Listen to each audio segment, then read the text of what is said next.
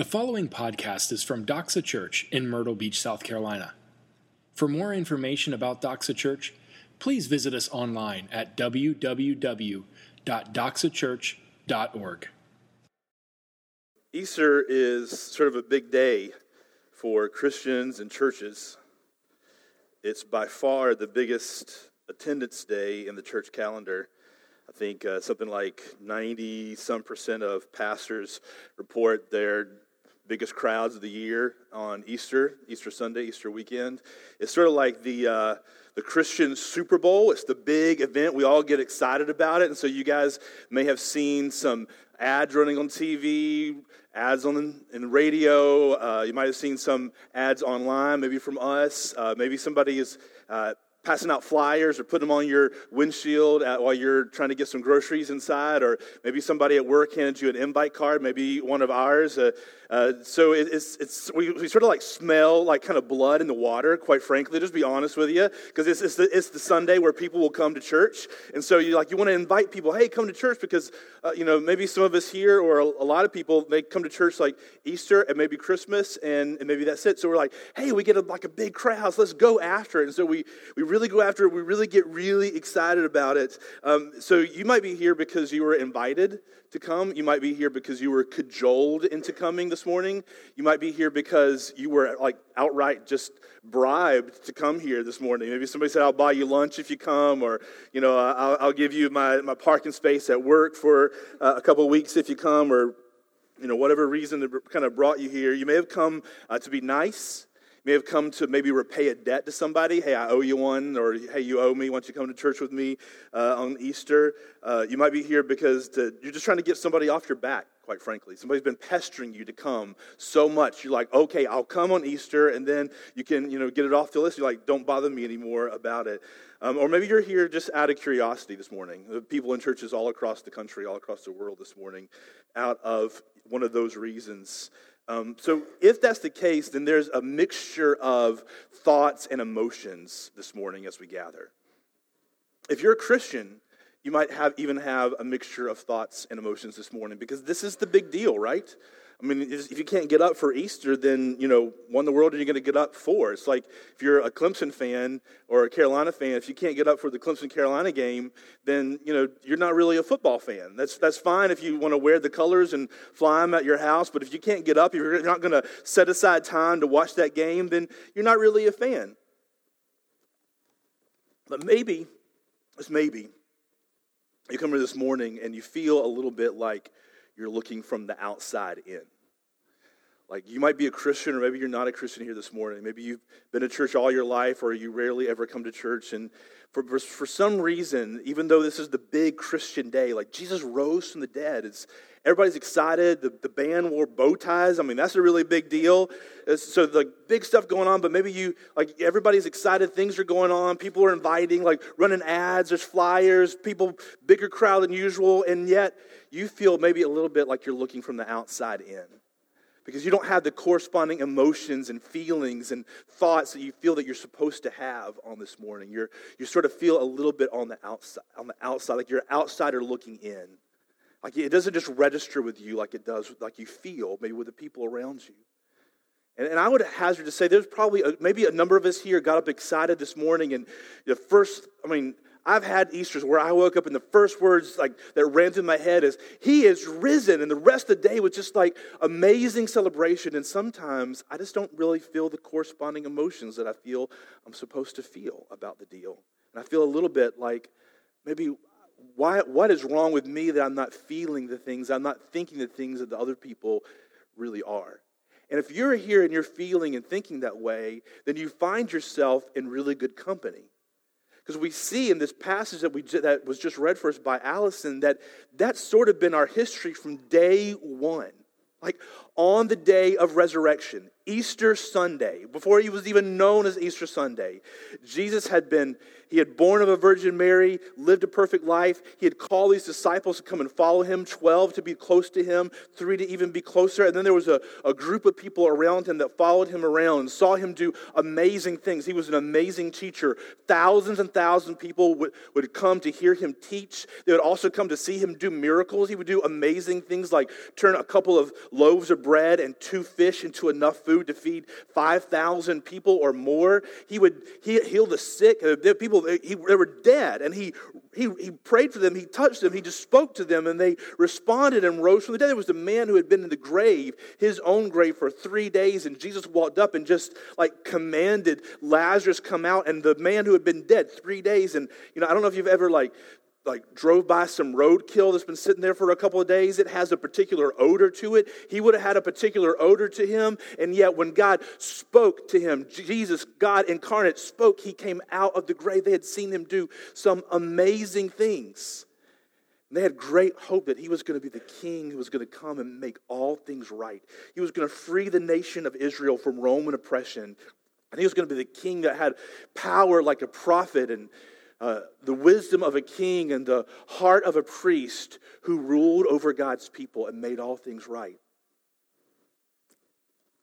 And they welcome him on Palm Sunday, a week before today. They welcome him into Jerusalem. Sorry, I keep messing with this. They, they welcome him into Jerusalem like a king who's coming to the city to reign. And yet, a few days later, there's a plot that is hatched to kill him and his disciples who had seen him do all these amazing miracles, who had heard him teach, all of a sudden, they're left alone. They saw him, you see, get dragged away. They saw him get scourged. They saw him nailed to a cross. And then, after he died on his own, they saw a Roman soldier pierced him in the side with a spear, and they saw blood and water flow out. They saw it. And now they're away hiding in a room. Now, Jesus had been with them this whole time. They had seen him do amazing things, and he actually flat out told them. He started out in some riddles, but before the time is done, before his walk to Calvary is complete, he tells them flat out here's what's going to happen I am going to be turned over, I'm going to be killed, I'm going to be dead for three days, and then I'm going to rise again on the third day. He told them that over and over and over again. In fact, he had told them enough that it was a rumor that the ruling authorities in the area, after they killed Jesus and put him in the tomb, they set a guard at the tomb. Why would you set a guard on a tomb? Because they said, he, We know he's dead, but the rumor is out that he's going to raise again on the third day. And so maybe his disciples were going to come in and try to sneak in and grab his body and go hide it somewhere and claim that he had been risen. And so they set two Roman guards at penalty. If you left your post as a Roman guard, you would be penalized by death. Like there was no like second chance. There's no two strikes and you're out or one strike and you're out. It's one strike and you are you are gone.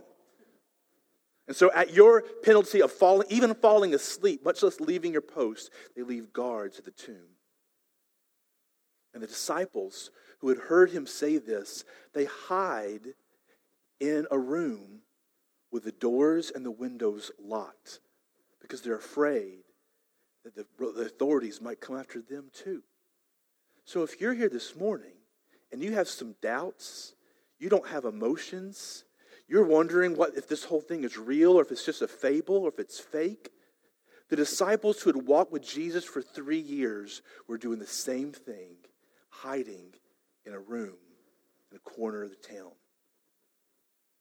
And then on the third day, on Sunday morning, some women. And other, this is how one reason that we know like this story is not just some fable that somebody made up. Because if you were a, a, a Jewish man making up a story about the Messiah who would come, you would not make a woman to be the first person who would see Christ. Because their testimony wasn't even admissible in court. And yet Jesus turns the whole thing on its head when Mary and her girls show up and they're going to anoint the body because they were in such a rush to get him in the tomb they didn't have a chance to properly prepare him for burial and the Jewish rites of burial. And they show up. They're not expecting him to be risen. They're expecting to anoint his body so he can be buried. They're not believing.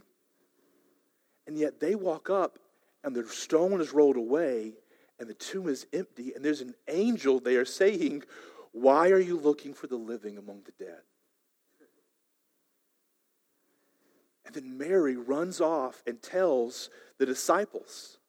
And now think about this. If you're hiding in the room and somebody comes and says, like, the body is gone, they've done something with it, you guys have to come see, like, don't you think you would want to run and see? But the disciples are still so scared that only two of them are recorded as coming to the tomb and seeing what's going on Peter and John. And Peter and John get there, and they had been two of the closest people to Jesus the whole entire time. And they get there, they get there, and they see the tomb is empty. And it says that John believed at that moment, but it doesn't tell us that Peter believed.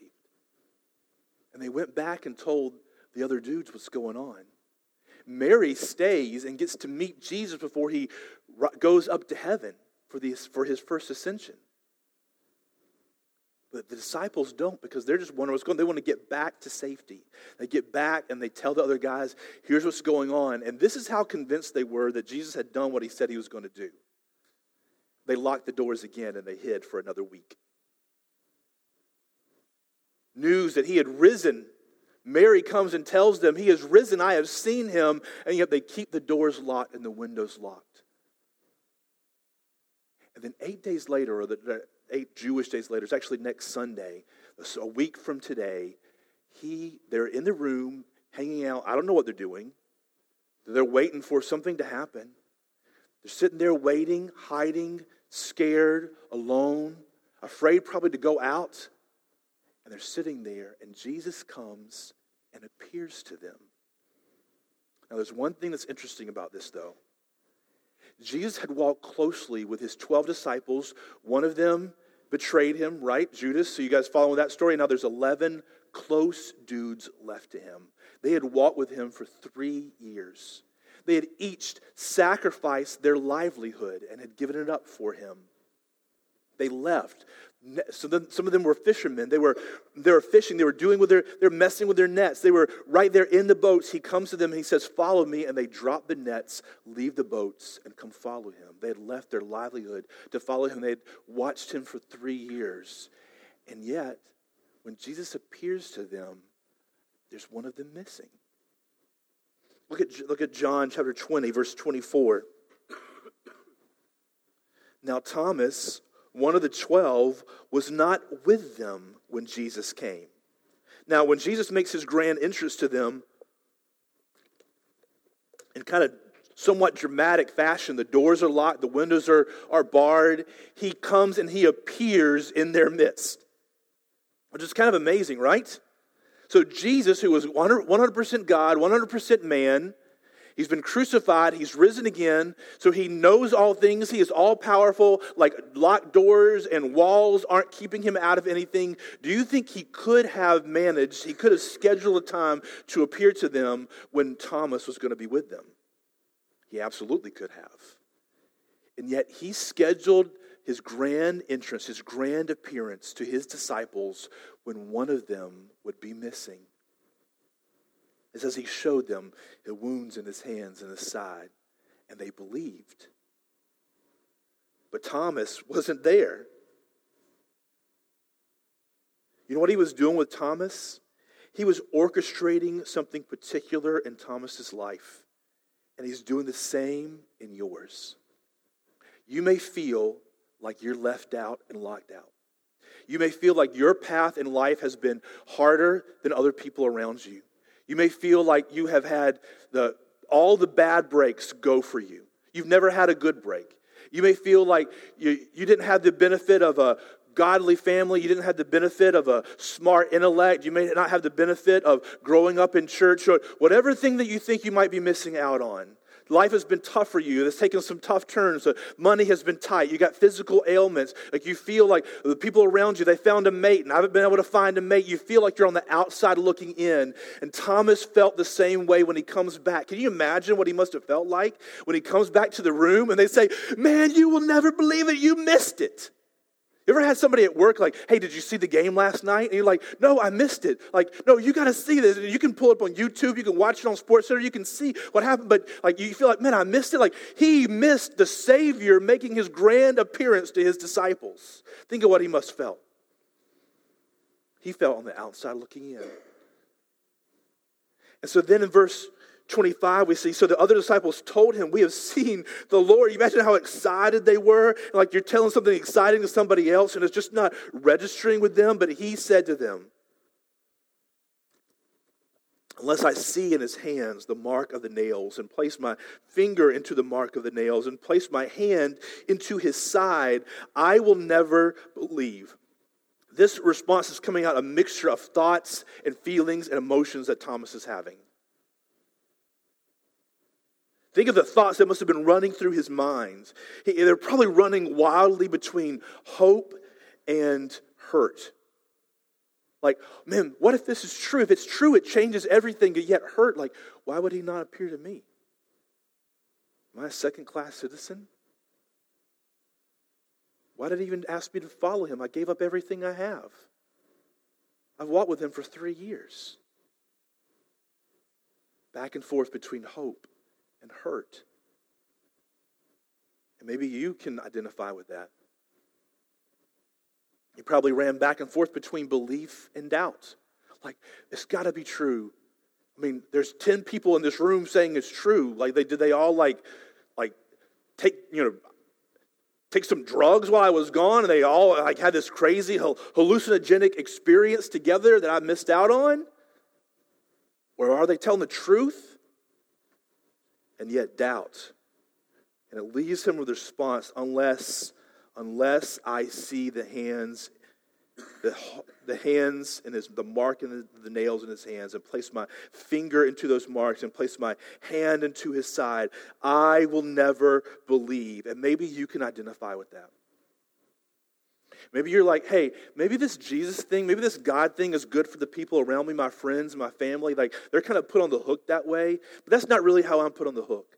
I'm more of a, I'm more of a, uh, depends on what word you put on it. I'm kind of sort of a natural skeptic. Maybe you're a natural skeptic.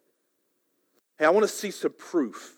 It drives my wife crazy. There's so many times she'll come in and tell me something, and I have to go see it for myself to make sure it's true. I mean, I trust her, I love her, but and it drives her crazy. Like, why won't you just believe what I told you? I, I don't know. I just have to see it for myself. I have to, like, the, the remote's not working. Well, I, I need to come and look at it and deal with it myself. I need to figure out what's going on myself. And maybe you're put on the hook that way. Maybe, or maybe like, hey, my life is pretty good. Like, maybe you need like the crutch of religion, you need the crutch of a savior, you need the crutch of Christianity. But that's just, I just don't feel the need for it myself. Unless I place my finger in the holes in his hand and put my hand in the hole in his side, I will not believe.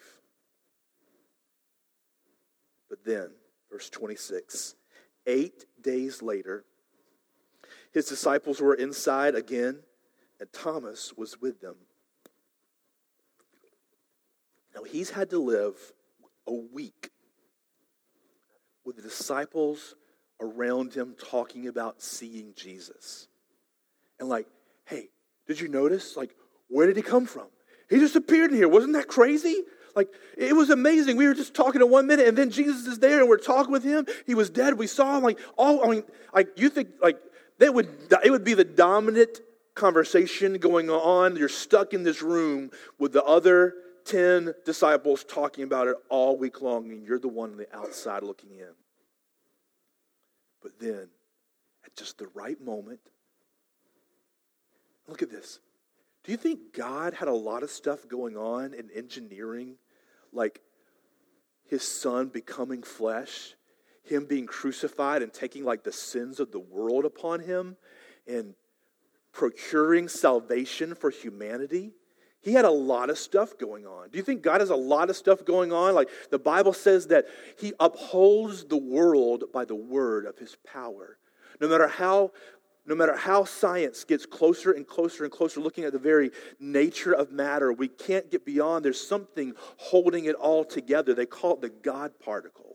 He upholds all things by the word of his power. At this very moment, the stars are flaming because he is giving them power. He's holding it together.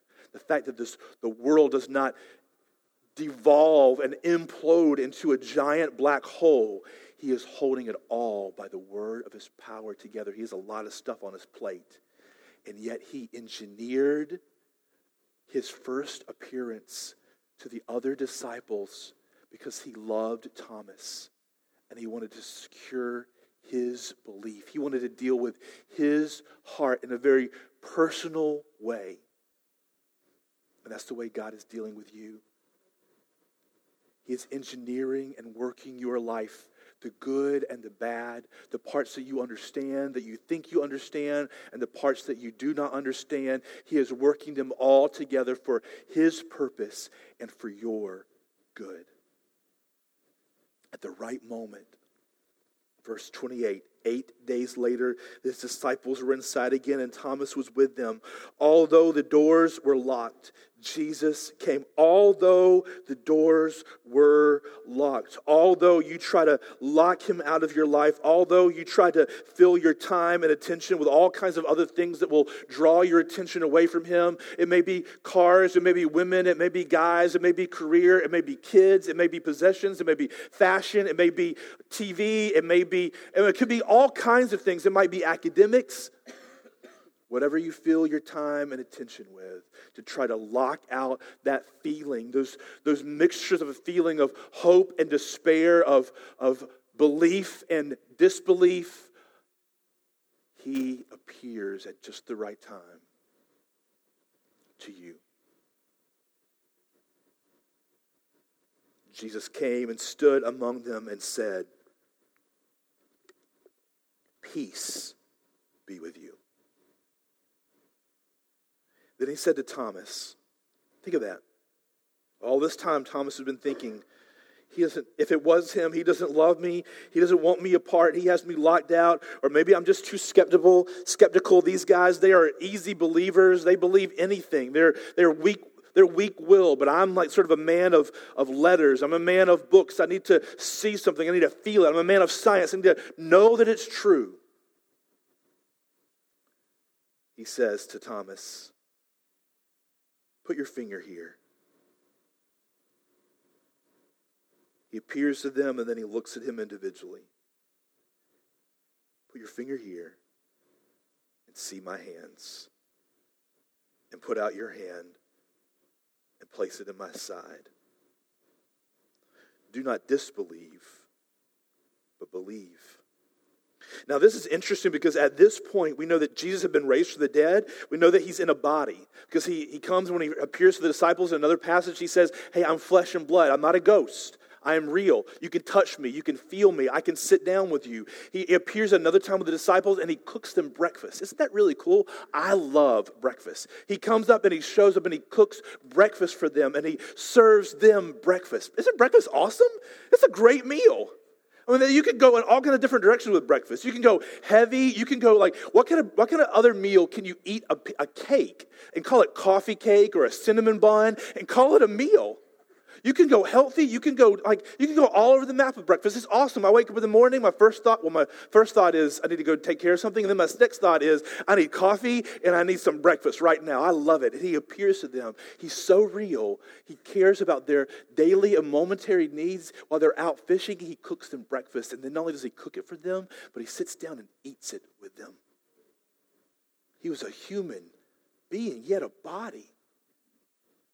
And yet, he appears to them. So, like, here's the question that, that should stand out in this passage Why does Jesus still have holes in his hands and a hole in his side? Because as Christians, we believe that we're going to be resurrected, and we're in our resurrected, glorified bodies. Like we're going to have, we're going to be bodies. We're not going to be spirits floating around. We're not going to be ghosts floating around. We're going to be real human beings, and yet we're believed that like sickness and disease is going to be gone and wiped away. Doesn't that make you want to, even if you don't believe that's true, don't you wish that was true? And yet Jesus appears to them, and the hole is still in his hand and in his side. Why is that? And it's this moment when, when Thomas sees him and encounters him, when he sees the man that he walked with for three years, who was God incarnate and yet man, when he sees that he came to be wounded for me, it changes the game for him. You see, Thomas had heard him, he had heard all his teachings, he had seen all the miracles. But Jesus didn't come to teach, he came to save. Because you and I didn't need a new code to believe in. You and I didn't need a new belief system. You and I didn't just need somebody to tell us the right way to live and the wrong way to live. The, the Bible tells us all those We needed somebody to come and take care of the problem that you and I are eternally separated from the one who we were created for. We are dead in our trespasses and sin. And if you wanted a relationship with Him, you could not have one because your own sin, your own rebellion separates you from Him like an ocean. It was an ocean that you and I could not cross because we could not and we would not if we wanted to, and you, you and I did not want to. We needed somebody to take care of the sin problem for us, to die for us, to pay the penalty for us, and then we needed somebody to change my heart. Because even if God took care of that for me, I need a heart that says, I want to follow after Him. I was made for Him and I want to serve Him and love Him and give my life to Him. I need somebody to change that very nature at the heart and soul of who I am. I needed a miracle. And that doesn't come by great teaching, though He had amazing teaching. It doesn't come by seeing miracles, though he did amazing miracles. It comes by the miracle that happens whenever he was laid upon that cross and his hands and feet and side were pierced to pay for a debt that you and I could not pay on our own. Jesus in his glorified body is still bearing as he stands before Thomas the holes in his hands and his side because we needed a wounded God. We didn't just need a man to come and teach us. We didn't just need a God to show up and tell us that he, we were made for him to follow after him. We needed a God man to come and be wounded for us, to pay the penalty for us. This tells us something. It means it's not enough to hear and believe Jesus' teaching. You might have heard and believed a lot of stuff that Jesus said. It's not enough to leave everything to change your lifestyle. Thomas had left everything he had heard and seen Jesus' entire ministry, but there was a kind of belief that was missing. And this encounter changed everything for Thomas. More than the years that he spent with Jesus, three years he had spent with him, and yet his life wasn't changed as much as this one moment when he sees a wounded God, a God who was gored, a God who was broken for him. And not just was at one time wounded or gored for him, but was still bearing in his flesh the wounds that he had paid for him. And he bears those wounds still for you and for me. Jesus didn't come to teach, he came to be wounded, he came to save. And if you and I don't believe in a wounded God, then we're missing the point, just like Thomas. If Jesus was and is a wounded God, then it means a few things. It means one, it means Jesus knows me. It means God knows me and he knows you. This is how much God cared. This is how much God loved. That he came. This is so close to blasphemy, but it's the truth. The second person of the Godhead, Jesus Christ, the Son of God, took on flesh and became 100% God, 100% man at the same time. And even though God sits outside of time, I don't know how it works, but, but somehow he became a human being. And then, whenever he, he got a body on earth, and whenever he was crucified, he rose again, he took that body back, and he is now seated at the right hand of the Father, a human being, a wounded God before the Father. And it means that he knows you and me. He knows what it's like to be hungry. He knows what it's like to be betrayed. He knows what it's like to be lonely. He knows what it's like to be poor. He knows what it's like to be homeless. The Son of Man had no roof to call his own. He knows what it's like to deal with loss to deal with family issues. He knows all that. God knows. Not just like knows like he read it in a book, he knows it like he walked in your shoes and my shoes. We have a God, a Jesus who knows you and knows me. It means that Jesus came after me. God in like he's up in heaven and like he created the world and he could have just watched us just the whole story play out like pop some popcorn and watch it play out like a movie. Like look that's interesting. Look what they're doing. But he came after you. It was an elaborate scheme. The second person of godhead became human and he became human not to come and show us an example, though he did, not to come and teach us lessons, though he did. He came to be wounded for you and me. He came after you and he came after me. It means that Jesus understands me. Not only does he know me, not only did he come after me, an elaborate scheme but he understands me. Think about this God knows all things.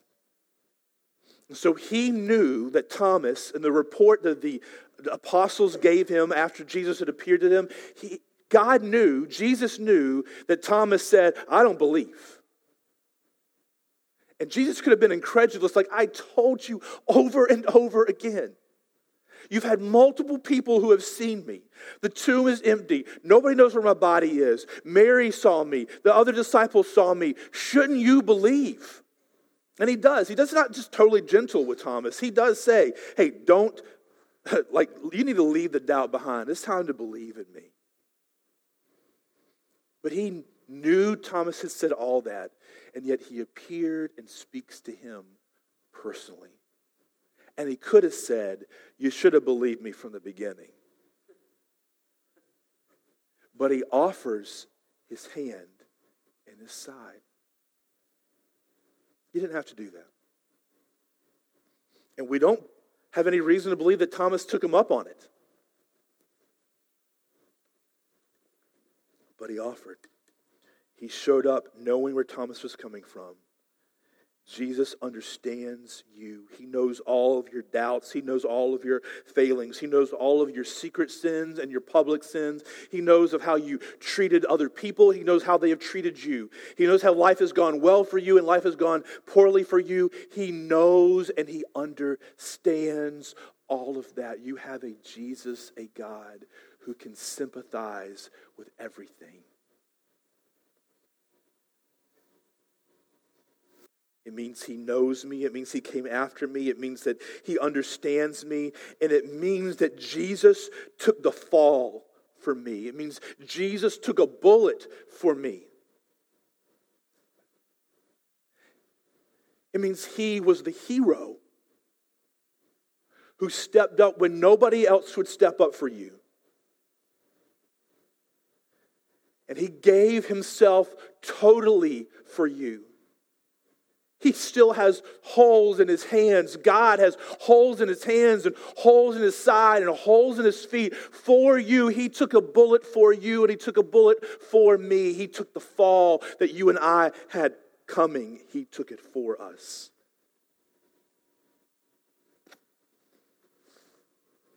It means that Jesus is committed to me. It means he's committed to you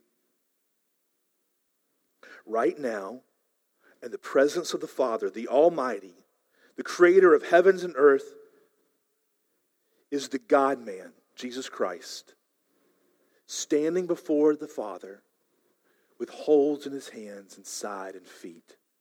A wounded God is standing before God. I don't even know how you say that, but a wounded God is standing before God right now for you if you're a believer in Christ. It says that he's continually offering up intercession for you. It means he is continually standing in the gap for you. It's like God was here and you were here and there was a gap. You couldn't make it. He filled the gap and He is continually and constantly standing in that ocean wide gap between you and God, continually before the Father.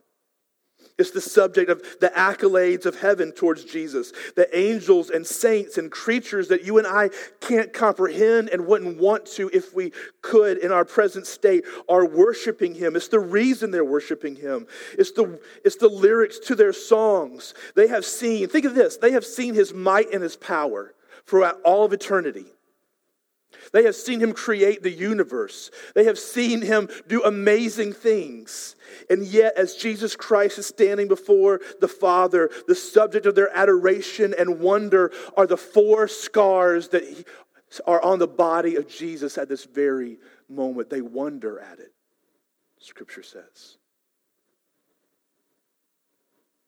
The subject of their adoration and wonder are the scars that Jesus offered to Thomas and he bears for you and for me. But every time we get a glimpse of what's going on in heaven, they could praise him for the universe. They could praise him for the world. They could praise him for creating giraffes and ostriches. They could praise him for amazing sunsets. They could praise him for all kinds of things, what they stand and wonder in awe of.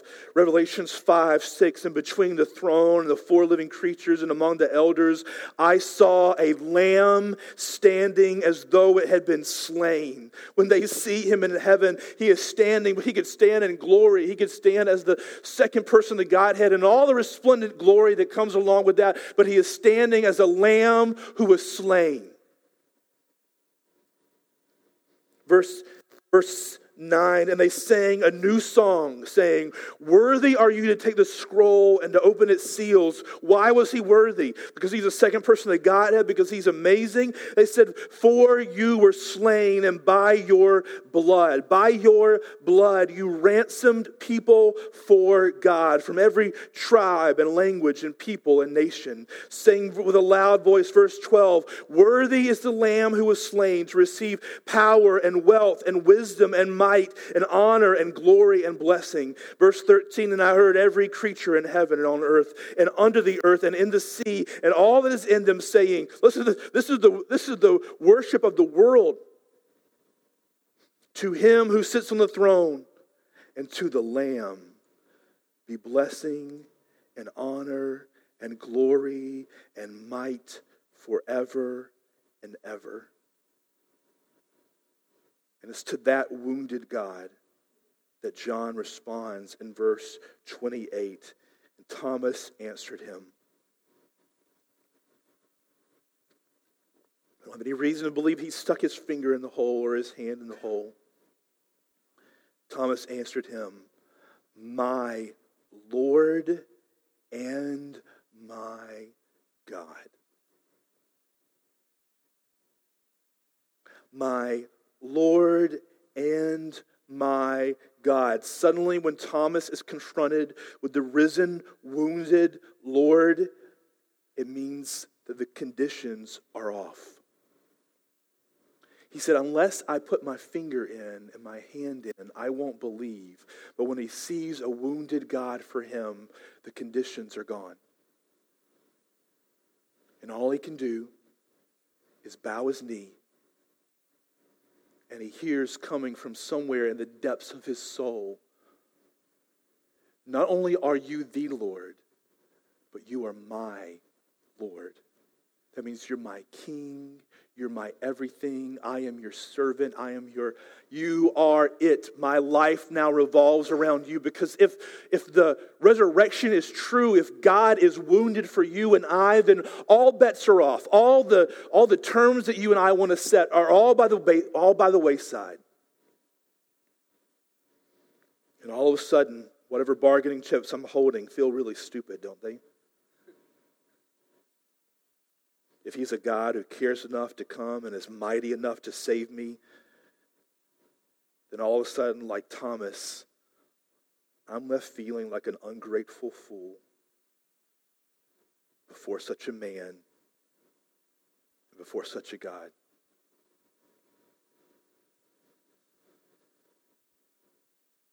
I no longer have the right or desire to make silly demands.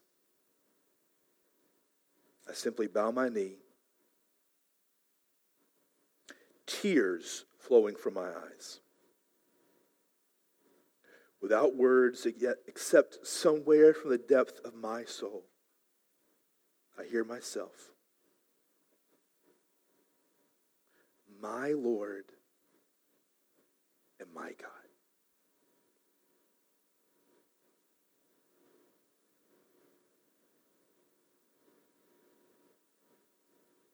Let's pray.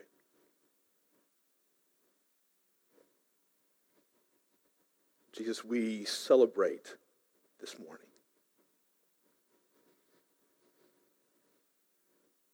In the midst of our doubt, in the midst of our foolishness, in the midst of our terms that we have set, in the midst of our, our lack of emotions, we come confronted today with a wounded God.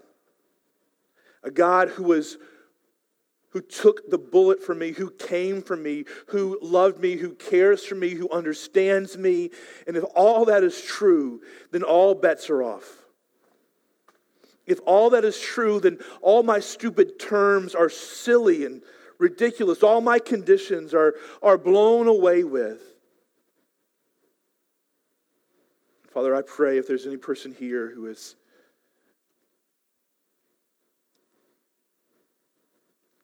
been mired in doubt. Maybe they're like Thomas and they've seen and heard all about you. They've grown up around you. They've heard the story over and over again. But I pray this morning they would be confronted by a wounded God who came after them, who cares for them, who rescued them, and stands wounded now for them.